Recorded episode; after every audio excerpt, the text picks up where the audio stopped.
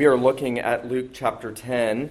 We're going to begin in verse 1, and we're going to read down to verse 24 this morning, Luke 10, 1 through 24.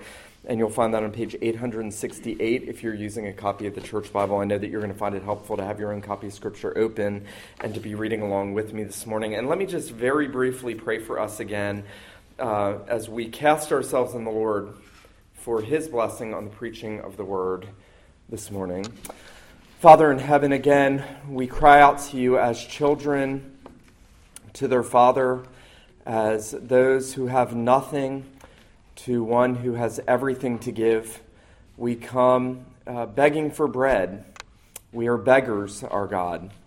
And we pray that you would give us the bread from heaven, that you would feed us with the Lord Jesus this morning, that you would make us very attentive, that you would instruct us, that you would enlighten us that you would send out your word with great power and clarity and conviction and encouragement and edification, that we would be changed and that you would use us and that we would worship you and know you and commune with you more because of the work that you have done in us, because of the work you have done through Christ. And so, our God, we pray above all things that you make us to hear and see the Lord Jesus this morning and know more of his saving grace and the work that he has accomplished for us. We pray these things in Jesus' name. Amen.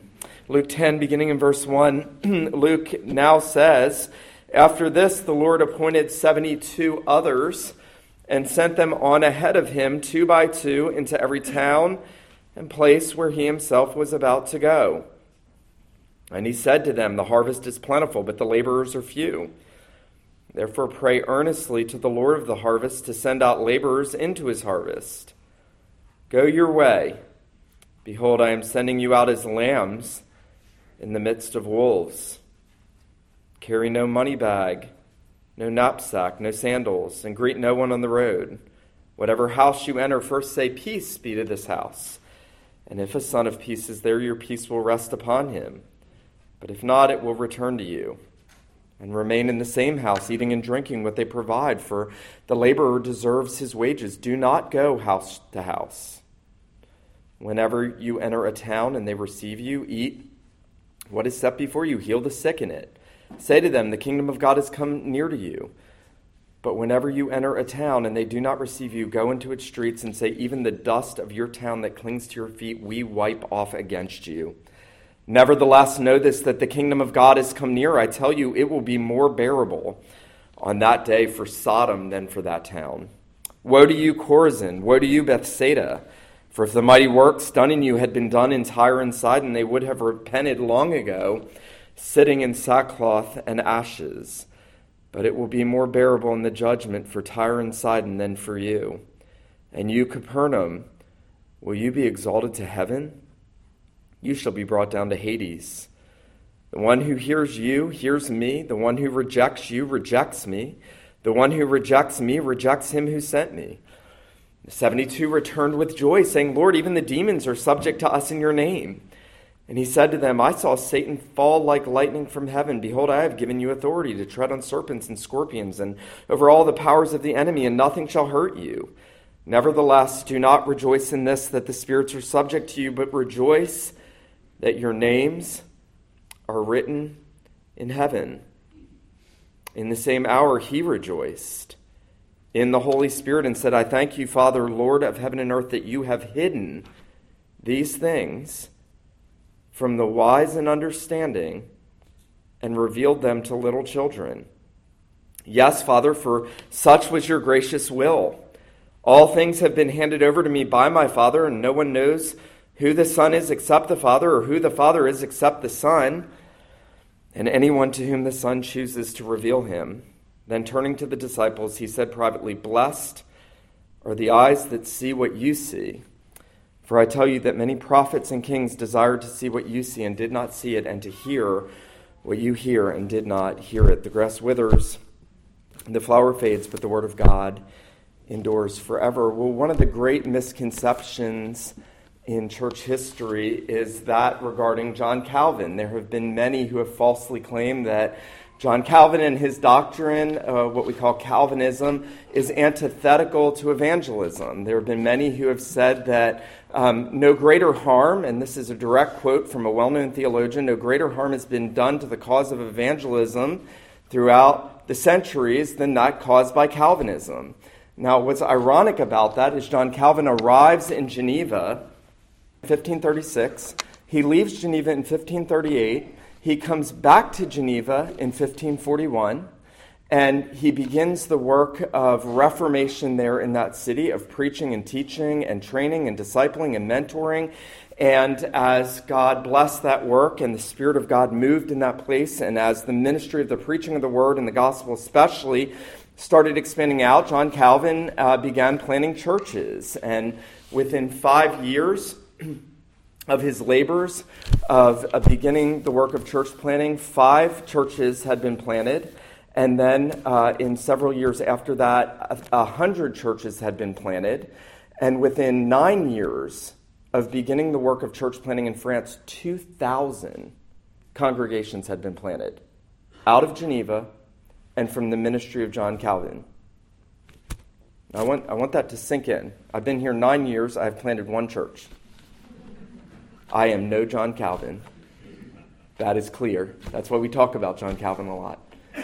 Um, nine years, 2,000 congregations, faithful congregations, without gimmicks, preaching the unadulterated Word of God all throughout France because John Calvin understood the nature of Scripture's teaching on the mission of God and the call of God for his church to be an evangelistic church and his people to be an evangelistic people and for the supremacy of the gospel to triumph in the world and that God was using the ministry of the gospel in bringing lost sinners to himself. Now, I have no doubt that John Calvin was fueled by passages like the one in front of us. It is impossible to read through the Gospels and to hear all that Jesus teaches about the evangelistic mission of the church. Jesus himself was an evangelist. Uh, you know that great saying God had one son, and he sent him to be a missionary. And it can be said that uh, Jesus has sons and daughters, and he sends them to be missionaries. Jesus himself said, As the Father has sent me, so I send you. And we see that playing out constantly in Jesus' ministry in the Gospels. And we see it here in a passage like this so clearly the instruction that Jesus gives and the response that Jesus uh, elicits and the reaction that Jesus gives to that sending out now not of the 12, as he has already done, but of 72 others to accompany the 12 as the kingdom of God is advancing in the earthly ministry of Jesus. Now, before I say anything, it's important to note that we have seen a very similar passage not that long ago where Jesus sent out the 12, and it would be very easy. Be very easy for you to say, well, why, why have this? It seems very repetitious. Well, this passage serves a very unique purpose. It teaches a very unique lesson. It teaches something very distinct, even from that which we have seen already with Jesus sending out the 12 not that long ago to proclaim the gospel, to heal the sick, and to call men and women to repentance. Now, this morning, as we look at these verses together, we are going to consider, first of all, Jesus' instruction for evangelistic ministry. And then, secondly, we are going to see Jesus' response to the outcome of evangelistic ministry, his instruction about evangelistic ministry, and his response to the outcome of evangelistic ministry. Everything in this passage is going to fit into one of those two headings. And notice this morning that as we look at this, Luke now says, after this. Now, the question you should ask is, after what? Why does Luke feel compelled to, set, to tie together everything in verse 1 to everything that has gone before? I think the answer is very simple. Jesus has been correcting misunderstandings that the disciples have had about the nature of Christian service and what it means to be a disciple. He has gone in there and he has, like a wise physician, he has dealt with the spiritual maladies in the hearts and the minds of his disciples. He has helped them to understand the nature of Christian service. He has helped them to understand that it's not about seeking to be the greatest, it's about seeking to be the least. He has helped them to understand that their spirit ought to be one in which they are longing for the salvation of others, not the destruction of others. He has helped them to see that being a disciple means leaving all and following him and giving yourself an unreserved commitment and devotion to him. And that is where Luke has left off in the previous chapter. And so it's natural now that Jesus is transitioning to the appointing of the 72. He has accomplished that purpose of, of reiterating to his disciples what the true nature of the heart of Christian service and discipleship is. And now he is giving the instructions for evangelistic ministry. Now, uh, we are met here at the opening of this passage with that question why 72? Um, you know, it's always a good thing for us to ask. Sometimes there's not an answer to numbers in the Bible. Sometimes a number is just a number.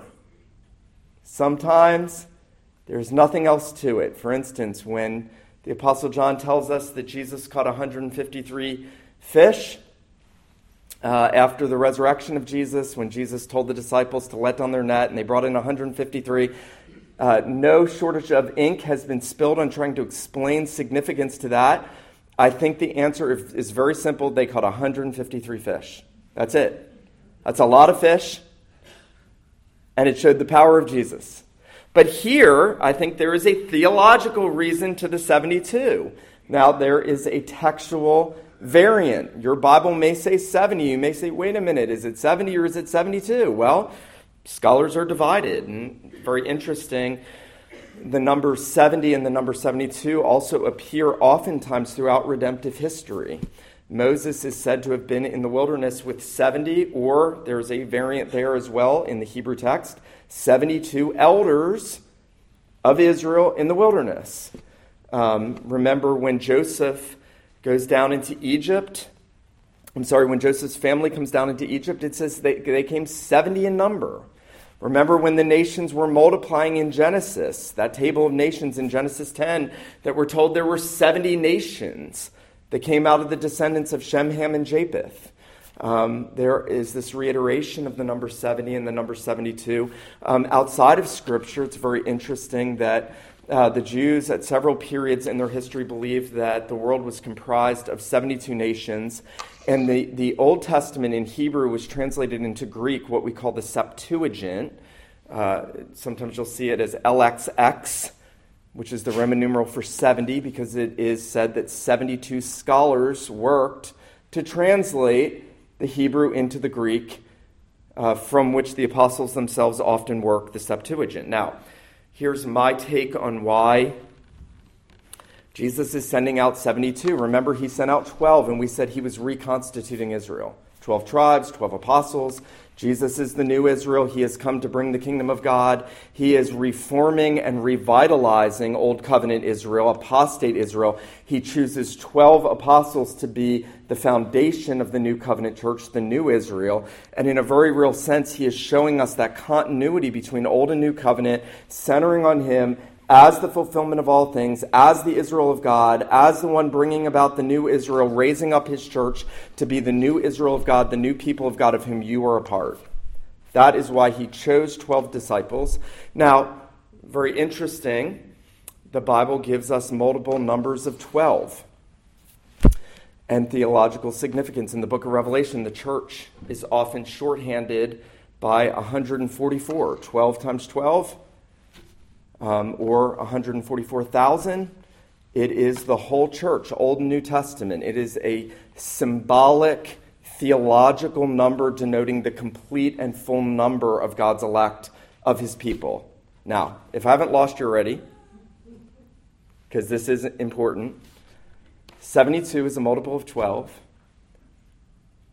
Um, I believe that Jesus is multiplying his church he is showing that in addition to the apostles, there will be other ministers who will carry on the work of the gospel. In addition to ministers, the church itself will multiply and it will carry out the Great Commission and it will fulfill the evangelistic ministry of God until Jesus has gathered together every one of his lost sheep to himself. So, I think very simply, the 72 are an extension of the 12 and they are teaching us that we are included in this picture of the church scattered and the church gathering to Jesus and the work that he has called us to, to do in calling men and women to himself. Now, um, we're done with our math lesson for the day. Um, I want to say this before I say anything else. As I was coming to this passage and I was thinking about my own uh, shortcomings in evangelism um, and my own missed opportunities and the times when I have feared men and not spoken as I ought and have not seized opportunities as I should and have not been zealous like I should. Um, it's very easy to come to a passage like this and to sort of guilt yourself into motivation to go do better in evangelistic ministry. And I don't think that's what we should do when we come to a passage like this. Very interesting. Everything Jesus says fits together perfectly to motivate, instruct, and propel us forward in evangelistic ministry in a way that we will rely on Him and depend on Him and understand that He is the one doing the work through us. You see, Jesus never sends you out and never says go until He first says come. I think that's why Luke says after this. The very end of chapter 9, he's saying, a disciple of Jesus is someone who will come to Jesus, who will leave behind those things that they have loved and trusted in, what they have built their lives around. They will understand that those things are not lasting, that those things are really ultimately unimportant things, and they will see that the Savior is the really important one, and they will come and they will trust Him and they will follow Him. And so before Jesus gives this charge, and before He says go, he essentially says, Come. He says, Come to me, and I will give you rest for your soul. Come and trust me, draw near to me, and everything I'm about to do, I am going to do with you and through you, and I will be the one working, and I will be the one there in the midst, guiding you and making that work accomplish the purposes for which I am sending you out to do that work. Now, um, with that in mind, that you cannot go and witness to Jesus until you have first come and trusted in Jesus, I want to say this this morning. If you have not trusted in Jesus, if you are not trusting in Jesus, do not hear me telling you you need to go and do evangelistic ministry. I have known myriads of individuals who have engaged in fervent evangelistic ministry who are no longer walking with Jesus. I have known myriads in my short life who have been fervently engaged in ministry and are no longer walking with Jesus because they never really came to Jesus. They thought, the Christian life is me going and doing and being successful in this, not my need for Christ.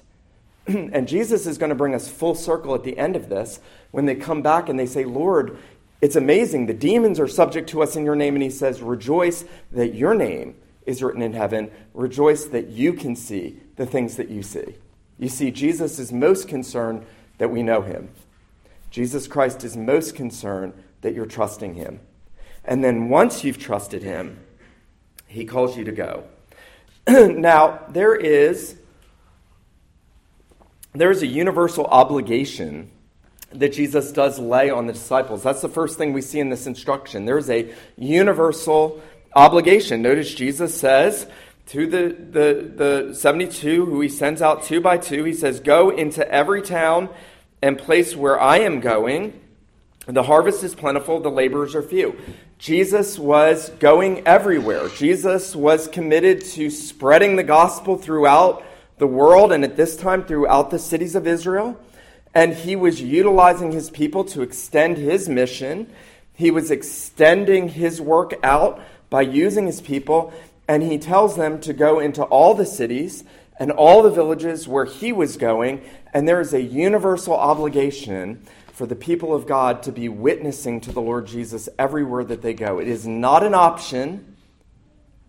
Please hear that now that I've already taken the onus of burden off of you that, that you don't need to feel guilty. It is not an option, it is an obligation. If we are Christians, we are obligated to bear witness to Jesus Christ. Here's the reality all of us are bearing witness to Jesus in one way or another.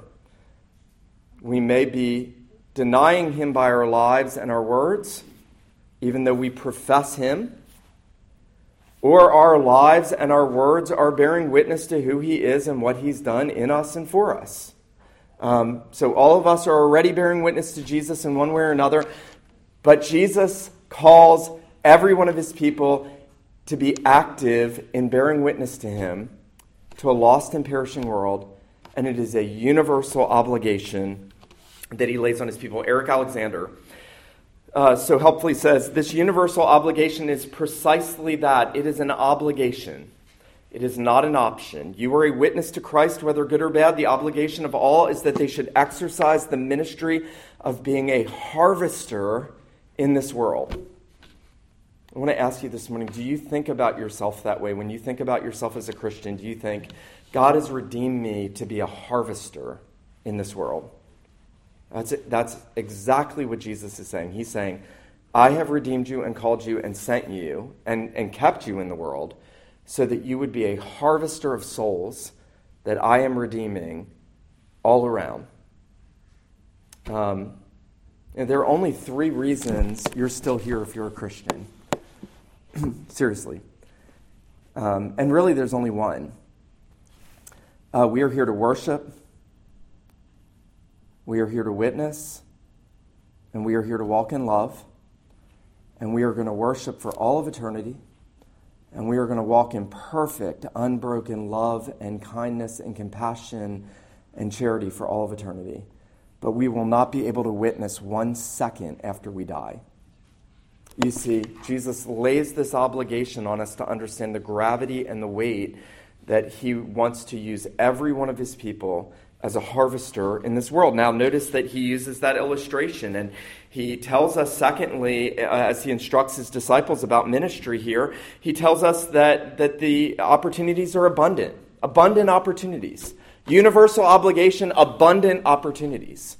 Um, my sister called me yesterday and had been to a garage sale uh, with uh, my wife, and she said, Nick, the house was so big. And, and uh, I said to the, the people that own the house, you know, this is such a beautiful house. And they said, oh, this is just a little outpost for our, our business. We make, you know, a couple hundred million a year selling vitamins.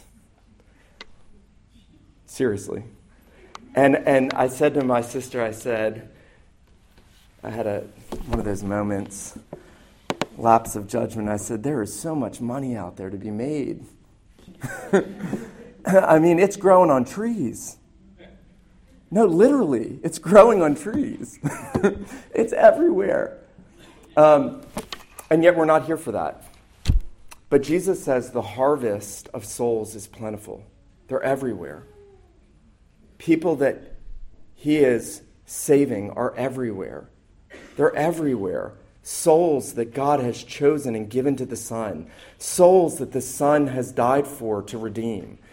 People who are lost and perishing, who don't look as dignified as you and me. You know, I saw a girl yesterday who had all kinds of demon possession tattoos all over her. And I wanted to witness to her, and I didn't have the opportunity, but I thought, you know, she could be one of Jesus' lost sheep. And the dignified person in the quasi Christian southern store is going to hell forever. Yes. Yes, the harvest is plentiful. Everywhere. Everywhere. Jesus is saving people. And, and notice that he says there's abundant opportunity. Calvin, and again, I told you, John Calvin, I think he was motivated by a passage like this. Calvin says Jesus says this in order to stimulate his disciples the more powerfully to apply with diligence to their work. He declares that the harvest is abundant. Hence, it follows that their labor will not be fruitless. They will find in abundance opportunities of employment and means of usefulness. You see, John Calvin sees in what Jesus says, Jesus is saying, Look, they're out there. It's there. Go, be fruitful, glean, harvest for eternity. They're there. It's plentiful. Um, there, is, there are so many souls uh, to be saved and drawn to Christ and redeemed and converted and turned from death to life. As Calvin says, this is to stimulate us. Um, notice that Jesus doesn't leave the disciples thinking it's up to them. I think that's a very important part of this passage. It would be very easy to extrapolate certain statements out of here. Go into all the cities, preach the gospel, the harvest is abundant, it's up to you. Jesus doesn't say the harvest is abundant, it's up to you. He says the harvest is plentiful, the laborers are few. That means in your life you're going to meet very few people who are actually deeply committed to the Lord and to the work of the ministry that He calls all of His people to. Very few. The harvest is plentiful, the laborers are few. Therefore, pray the Lord of the harvest that He may send laborers out into the harvest. So, how am I supposed to respond to what Jesus is saying here when I hear that the harvest is plentiful and that there are souls everywhere and that Jesus wants us to go out. He wants every member of his church to go out and to bear witness to him with those with whom they are rubbing shoulders every single day of their life. How am I supposed to respond? Jesus says, pray. That's the first, that is the first strong admonition that he gives pray. Now, I think Jesus is saying at one and the same time this work is utterly dependent on the sovereign working of God. That's why he says, pray. You know, when I have not been witnessing and I've not been fervent in my witness for Christ, I, I sometimes stop and I think, you know, I have not been praying. And then I start to pray, and then God starts to give me those opportunities. Um, and then we stop praying, and then we kind of shift into self sufficiency mode.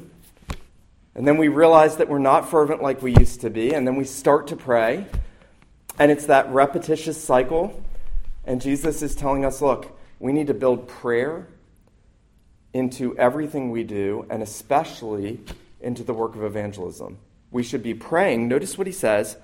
Notice he says, pray earnestly Notice verse 2 The harvest is plentiful, the laborers are few. Therefore, pray earnestly that the Lord of the harvest would send out laborers into his harvest. Now, I don't think this just means that we should be praying that God will raise up some guy over there and just raise up somebody to do it. I think this means we should be praying in our congregation that He raises up laborers uh, from among our children. You know, I was struck this week. I'm going to share something with you. I pray for the salvation of my children all the time because I dread the thought that they'll go to hell forever. I dread that thought. Um, and you should dread that thought about your loved ones. Um, and I pray for the salvation of my children constantly. But I have never once prayed that God would send them into full time Christian service. And I heard a minister in a sermon on this say, Are you praying that God will send every one of your children into full time Christian service? And I thought, no, I've never prayed that. Um, I know that my dad prayed that often for me. Uh, the minister who said that in this sermon said, Is it no surprise that we've seen so few people from our own congregation go out into full time Christian service? And what he was doing was he was putting his finger on the problem. He was saying, We're not praying for this. We must be praying. Now, I don't think Jesus is saying, pray that everybody becomes a gospel minister and preaches the gospel publicly in a full time way like teaching elders and preachers do. I think he's saying there are lots of ways in which evangelistic ministry takes place. There are those who work for Wycliffe for Bible translation. There are those missionaries on the mission field doing medical missions and sh- sharing the gospel as bivocational missionaries. There, there are hundreds of ways that people are engaged in Christian ministry in the fields. Um, and we ought to be praying that we and those around us, wherever God puts us, are engaged in that. You know, I think, I'm going to say this this morning. I think you should leave this place and you should say, Lord, send out laborers into the harvest and start with me. I think that's the only appropriate prayer for us to pray. As we leave this place, Lord, send out laborers into this harvest and please start with me. And make me fruitful in the harvest and give me boldness and give me eyes to see the fields. Because you know, the reality is we see people every day and we don't think about them as eternal beings. And we don't think heaven or hell. That's it for all of us. Um, we need to pray to the Lord of the harvest earnestly. Now, notice Jesus is not uh, naive. I always love this about Jesus. He is the greatest realist who has ever walked the face of the earth. Uh, Jesus is not this naive movement starter who thinks it's going to be great, guys. I'm going to send you 72 out. Then you're going to get six more each. And then we're going to multiply even more. And then we're going to start this over here. And then we're going to do this over here. And then we're going to have six campuses down here. It's going to be awesome. Then we're going to support 2,000 missionaries here. Jesus says, listen, here's the reality. I'm sending you out as sheep, little lambs. It's actually what the Greek word is the little lambs in the midst of wolves. So it's going to be warfare. I'm enlisting you into battle. Evangelism is warfare. There's going to be opposition. It's not going to be fun. There are vicious wolves everywhere seeking to devour the lambs. Know that. Go into it with that mindset. It doesn't help anybody not to have that mindset. It helps us to know the opposition, it, it helps us to be realist spiritually. But you know what Jesus is saying, and this is remarkable. This is absolutely remarkable.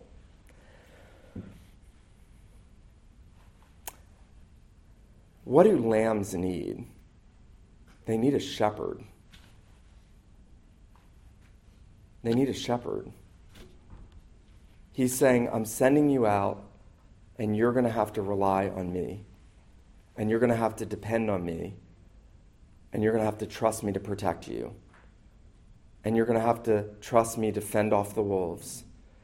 And you're going to have to trust that I'm the shepherd leading my lambs forward in this work. Isn't that a wonderful thought? Jesus is sending us out and he's saying, I'm here with you as your shepherd. I am the great shepherd of Israel. I am the good shepherd who gives his life for the sheep. You know, here's a really amazing thought. I don't know if you've ever thought about this either in order for Jesus to give this commission to the disciples, he has to be prospectively confident of what he is going to accomplish by his death and resurrection. So, the success of what he is sending them to do is entirely dependent on what he has yet to accomplish at this point in his life and ministry. Think about that. He's sending them out. He's saying, Preach the gospel, tell others the kingdom has come, tell them about the forgiveness of sins, call men to me. And the success of that and the guarantee that he will be with them is absolutely dependent on his own faith and confidence in what he is going to accomplish. Now, for us, how much better that we look back and we see everything. Christ has been crucified, Christ has been risen, the shepherd has taken his life again. He says, Lo, I'm with you always, even till the end of the age. We see him send the apostles out into the nations. We see the wolves surround them. We see him deliver them in the book of Acts. Everywhere they're proclaiming, everywhere he's delivering. Um, he, he makes no illusion about the hardship, but he is guaranteeing them that I, the Good Shepherd, am with you in this work. Now, um, I've preached for 35 minutes already. So I'm going to make one final point under this first point, and we will save the rest of this for next Lord's Day. Um, Jesus, now in the instructions, talks about the outcome of evangelistic ministry. Now, just as he made no allusion to the fact that there would be opposition and there would be wolves, um, Jesus tells the disciples exactly what's going to happen. He says, Go into every city and town, don't take anything with you, trust me to provide. Same word he gave the 12 before. You're going to have to trust me, you're going to have to step out in faith. When you go to do this work of evangelism, you're going to have to step out and trust me that I am going to accomplish my purposes. I'm going to provide for you, I'm going to take care of you, I'm going to shepherd you, I'm going to lead you. And I'm going to make sure that you have a place to stay.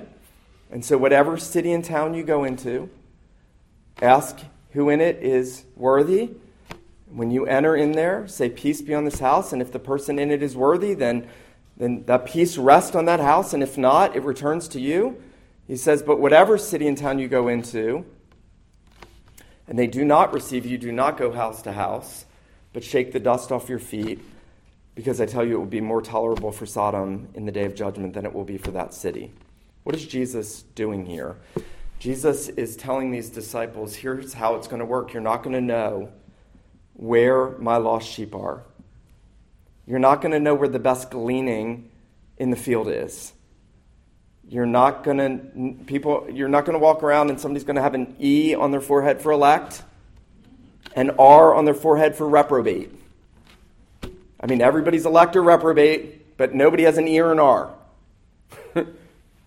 Everybody looks the same. Wheat and the tare look identical. They look the same, go out in the field. Jesus says, Here's how you're going to know those that receive you, they're really receiving me because you're representing me. Those who receive the gospel, the peace of God is resting on that. Make that your home base. This is the beginning of church planting, as it were, in the new covenant in cities. But there will be stubborn and obstinate places who will reject the gospel. And on those places, make sure that those people know if they reject me, it's going to be judgment, and it's going to be horrific judgment.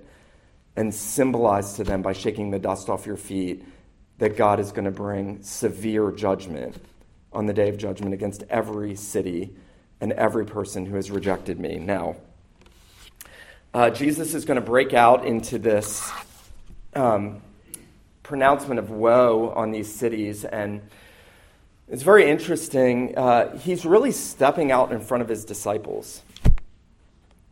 He's stepping out in front of them, and he's really telling them the outcome is not up to you. This is a glorious thought, by the way, because whenever we go to do evangelistic ministry as lambs in the midst of wolves, we can become very discouraged when we are met with great opposition. We can become very discouraged when we don't see more fruit. We can become very discouraged when even whole geographical areas are rejecting Christ. but Jesus steps out in front of his disciples and he says, Look, at the end of the day, I'm the one. I'm the one who's pronouncing judgment. I'm the judge of all the earth. Everybody is going to stand before Jesus on Judgment Day. He said, I am the Alpha and the Omega, the first and the last. He's everybody's end. Your life will have its terminus in front of the throne of Jesus. That's it. Jesus steps out in front of his disciples, and in a sense, he pushes them out behind him, and he says, Now watch this. Woe to you, Chorazin. Woe to you, Bethsaida because my mighty works were done in the midst of you, and you didn't repent when you saw the works and you heard the gospel. You heard about me, you heard about a way of salvation, and you harden your heart in wickedness and unbelief. And then he turns and he says, What are you? Tyre. Notice, he says, I'm sorry, what are you? Capernaum. Capernaum was not quite the same as Tyre and Sidon. It wasn't a city given over to um, external wickedness, the way Tyre and Sidon were. Here was another city, and it was puffed up with pride and luxury. Uh, it, was, it was a materialistic city. It thought, we don't need Jesus. We've got everything that we need. We've got our houses, we've got our coastal boats. It was a coastal town. And Jesus says it is going to be better for Sodom and Gomorrah on the day of judgment than for you because you have heard and you have seen. there is more we can unpack, and we will next Lord's Day um, from that. But I want to say this this morning um, Jesus has enlisted you if he has redeemed you. He has enlisted you into service in his kingdom, and he has sent you out into the harvest to labor. Um, you know, we do that by evangelizing our children in the home. I praise God for a wife who does that consistently when I fail to do that consistently. We do that in the workplace. We are to do it with our neighbors. We are to do it with the, the people at the grocery store that you see every day. And maybe you never stop to talk to them, or maybe you just have small talk with them. And we do it by inviting them to sit under the ministry of the gospel. Um, we do it by sharing the word of God with people. We do it by deeds of mercy that accompany the ministry of the word. Um, the whole of our life is to be a witness. I want to ask you this morning when you think about your life and, and you profess to have been redeemed by Jesus, and if you have indeed been purchased by his blood, do you understand that he is eager to use you in calling others to him? He is eager to use you. It is astonishing to me to think about this. You are only going to meet so many people in your life.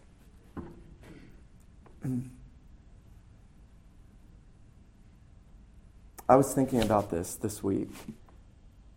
The, the life that God has scripted for each of us. Um, he is sovereign over all of it. He has determined that you will meet so many people in your life, that you will have so many conversations, that you will have so much interaction, and that's it. He's determined all of it. And He wants us to make the best use of every conversation, and every relationship, and every opportunity that He gives us.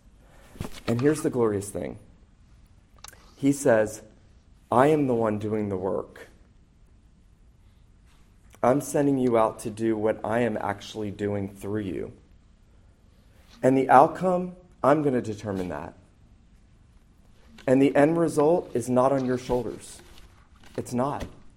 And the opposition that you'll face, don't let it sidetrack you. Now, when the apostles uh, were beaten and imprisoned and then brought before the council in Acts chapter 4 and 5, they were threatened not to speak in the name of Jesus anymore. And I love to say this to my boys. We're going through Acts, and I say, So when they let them go, what did they do? And they say, They preached the word. yes, they didn't let the opposition faze them. They knew that God was the builder of the church and the great gatherer of the harvest and the great redeemer of souls, and that he was going to accomplish his purposes. I hope that you'll be encouraged this morning to think about your own life, your own place in Jesus' kingdom, in the kingdom of God.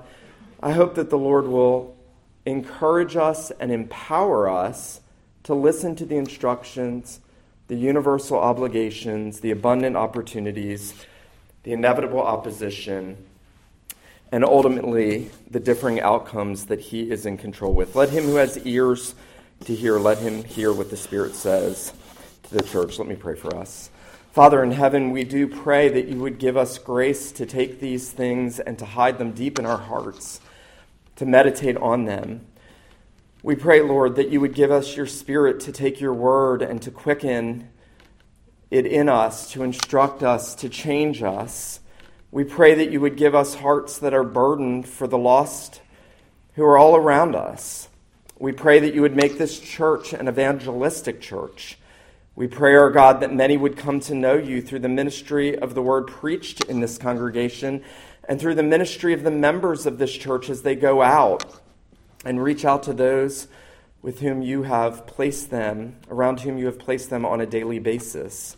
Our God, please give us wisdom and boldness and love and trust, knowing that you are the one working in us for your glory. So, our God, would you please use us? And would you please, Lord, send out laborers into the harvest from among us, from our homes, from our children, and from ourselves? We pray these things in Jesus' name. Amen.